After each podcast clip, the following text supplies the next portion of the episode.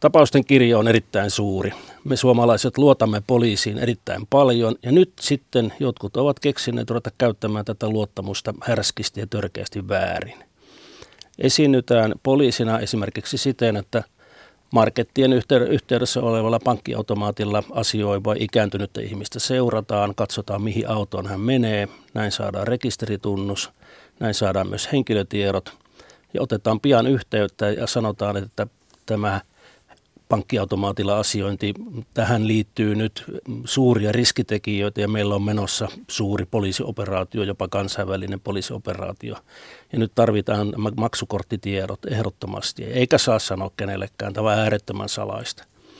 Tuossa kohdehenkilö kokee, että okei, häntä on seurattu, he tietävät minusta näin paljon, ja kun poliisi ottaa yhteyttä, niin nämä tunnusluvut ja maksukortit saatetaan jopa luovuttaa hyvinkin helposti näkemättä poliisia.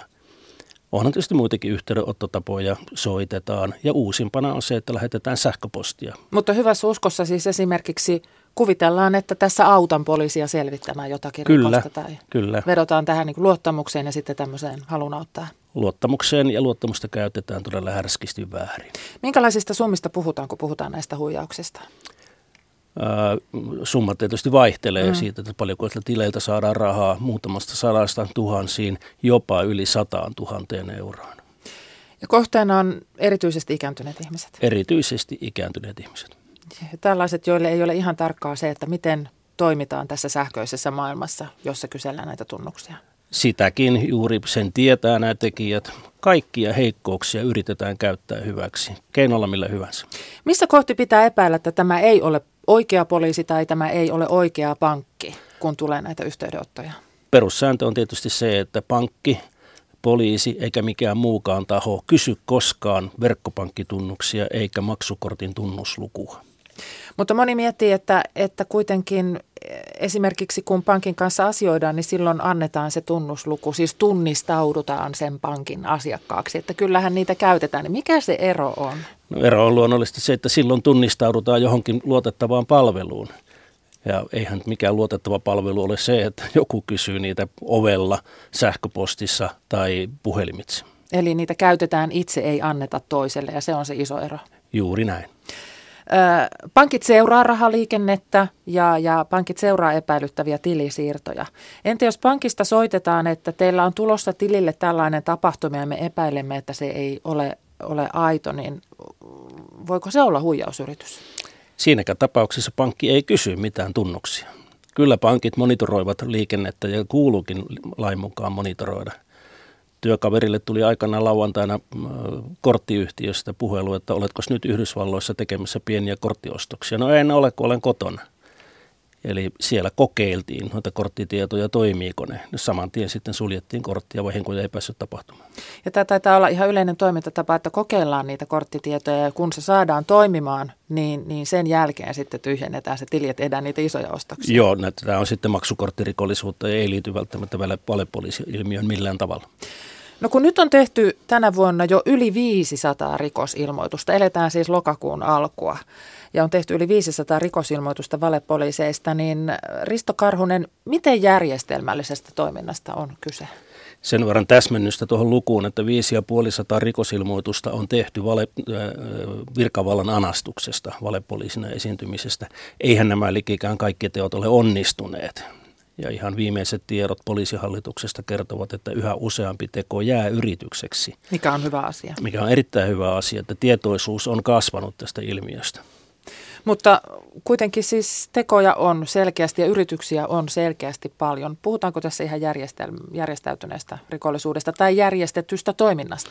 No se on pikemminkin varmaan järjestettyä toimintaa, että tuskin tämä järjestäytynyt rikollisuutta on tosi maailmalta. On esimerkkejä muun muassa Liettuasta pari vuoden takaa, jossa se oli täysin systemaattista järjestäytynyt rikollisuutta Saksasta johdettua ja tehtyä.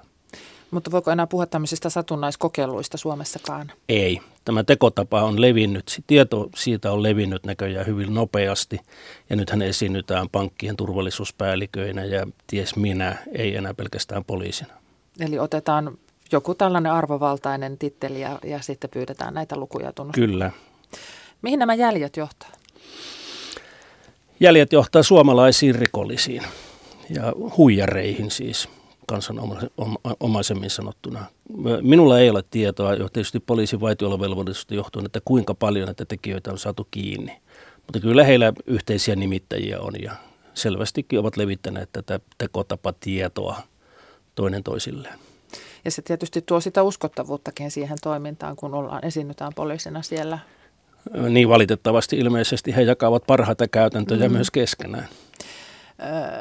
Sen verran järjestelmällistä tässä tämä toiminto on, että huijarit käyttää tämmöisiä niin sanottuja muulitilejä. Se, se termi viittaa siis siihen, että on tilejä, joihin näitä tekijöitä ei voi yhdistää ja, ja niistä sitten rahat siirtyy, siirtyy eteenpäin. Rahanpesulain valmistelun yhteydessä finanssiala oli ehdottomassa, että pankeilla olisi mahdollisuus varoittaa muita pankkeja tällaisista tileistä, mutta se ei mennyt lakiin läpi. Risto Karhunen, miksi? Erittäin hyvä kysymys. Kumpa tietäisi vastauksen? Muulitili ja muulitilien haltijathan ovat näiden rikollisten apureita, jotka antavat nimensä oikealla henkilötiedollaan, avaavat pankkitili ja saavat siihen tilin käyttövälineitä, esimerkiksi kortin, jolla voi nostaa sitten automaattista rahaa. Ja kun he ottavat vastaan tilille rahaa, he syyllistyvät rahanpesuun. Se on rahanpesua. Ja käytetään terviä pulvaani. Pulvaanin sanan kantasana on venäjän kielen sana bolvang, eli tomppeli. Ja tomppeleitahan he ovat, koska he todennäköisesti ja varmasti jäävät kiinni tästä toiminnasta. Toden totta, halusimme rahanpesulakiin säännöksen, jonka mukaan pankit voisivat varoittaa toinen toistaan tällaisesta pankkitilistä – jo ennen kuin näistä epäilyttävistä liiketoimista on tehty rahanpesuilmoitus. Siis mahdollisimman aikaisessa vaiheessa, mm. Jolloin esimerkiksi tutkinnanjohtajan päätöksellä tuo tili voidaan pistää kiinni, jäädyttää varat, ettei ne lähde sitten taas jo eteenpäin seuraavalle muulitilille tai jopa ulkomaille. Ja tässä nopeus on erittäin tärkeä seikka. Mahdollisimman nopeasti pitäisi pystyä reagoimaan näihin. Muuten menetetty aika on kadotettu totuus. Mutta nyt siis tämä ei ole mahdollista, tämä pankkien to, keskinäinen tiedonvaihto tässä kohtaa. Niin miten merkittävä epäkohta tämä nyt on niin kuin tutkinnan kannalta?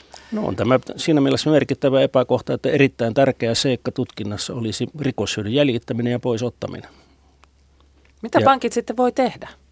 Rahanpesuilmoituksen, rahanpesuselvittelykeskukseen, josta tulee sitten seuraavat koordinaatit, että mitä sille asialle tehdään. Mutta se voi kestää päivän pari tai jopa enemmän. Ja nykymaailmassa, kun rahat liikkuu pankkitililtä toiselle päivässä parissa, niin, niin se voi olla sitten myöhäistä. Minuuteissa.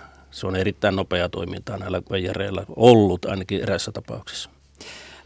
Jos vielä ottaa sitä pankkien roolista, niin mikä on pankkien velvollisuus tällaisessa kohdassa, jos epäillään, että, että kyseessä on huijausyritys ja, ja, ja on esimerkiksi asiakaspankissa, joka jo, josta epäillään, että nyt, nyt ei olla ihan niin kuin asiallisissa raha-asioissa, vaan siinä on väärä henkilö kenties vieressä mukana tai, tai siellä taustalla? No liikkumatila on itse asiassa aika pieni. Maksupalvelulain mukaan ne pankkipalvelut on tarjottava, mitä asiakas haluaa. Ja, mutta joitakin keinoja tietysti on. Eräs on juuri tämä rahanpesuilmoitus, eli ilmoitus epäilyttävästä liiketoimesta. Tänään uutisoidaan tapauksesta, missä kotiapulainen yritti hoidokiltaan nostaa tai siirtää omalle tilille yli 100 000 ja pankki puuttui siihen eikä suostunut tähän. Siinä tietysti pankki pelaa tietyllä tavalla vähän riskilläkin, kun niitä ei tehdä, mutta oikein toimittu. Ja totta kai siellä monta kertaa otetaan asiakkaan kanssa puheeksi, että onko nyt ihan varma, mitä sä oot tekemässä. Nämähän on tyypillisiä keskusteluja näissä niin sanotuissa rakkaushuijauksissa, mm. missä lähetetään rahaa ties ties mille majurille ja olenkin sanonut, että tässä niin valemarsalkkaa odotellaan, että siellä riittää kanssa monenlaista kuvia. Mutta liikkumatila ei ole kauhean iso. Pankilla on kuitenkin velvollisuus palvella asiakasta ja tehdä niin kuin asiakas sanoo. Niin, ja sitten siellä keskustelussa saattaa käydä hyvin helposti niin, että jos ottaa nämä asiat puheeksi, niin asiakas suuttuu, että minä teen rahoillani mitä minä haluan. No nyt siis tullaan ovelle, soitetaan, kysellään sähköpostilla, esiinnytään poliisina, esiinnytään pankin erilaisilla virkailijoilla ja kysellään näitä, näitä maksukorttien tunnuslukuja ja verkkopankkitunnuksia. Mitä tulee tehdä, jos epäilee tullansa huijatuksi? No ehkä nopein tapa on se, että esimerkiksi jos tulee puhelu, niin lyö vaan puhelun poikki. Sitä keskustelua Tässä ei tarvitse käydä. Ei tarvitse käydä. Voi sanoa, että nyt lopetat se huijaamisen. Mutta on tietysti paljon muitakin suojaus, suojaus- ja torjuntakeinoja. Se, että mm, maksukortteihin tulee asettaa päiväkohtaiset nostorajoitukset, jotka vähentää sitten mahdollisia tappioita. Verkkopankissa on erilaisia asetuksia, että niitä ei voi päiväkohtaisesti käyttää tietyn summan yli – ja sitten jos on useita tilejä, esimerkiksi jo monella ihmisellä on, ikäihmisillä on säästötilillä suuriakin summia, ei siihen tarvitse kytkeä verkkopankkia, vaan pitää olla sellainen käyttelytili, josta hoitaa sitten päivittäisasiat ja laskut.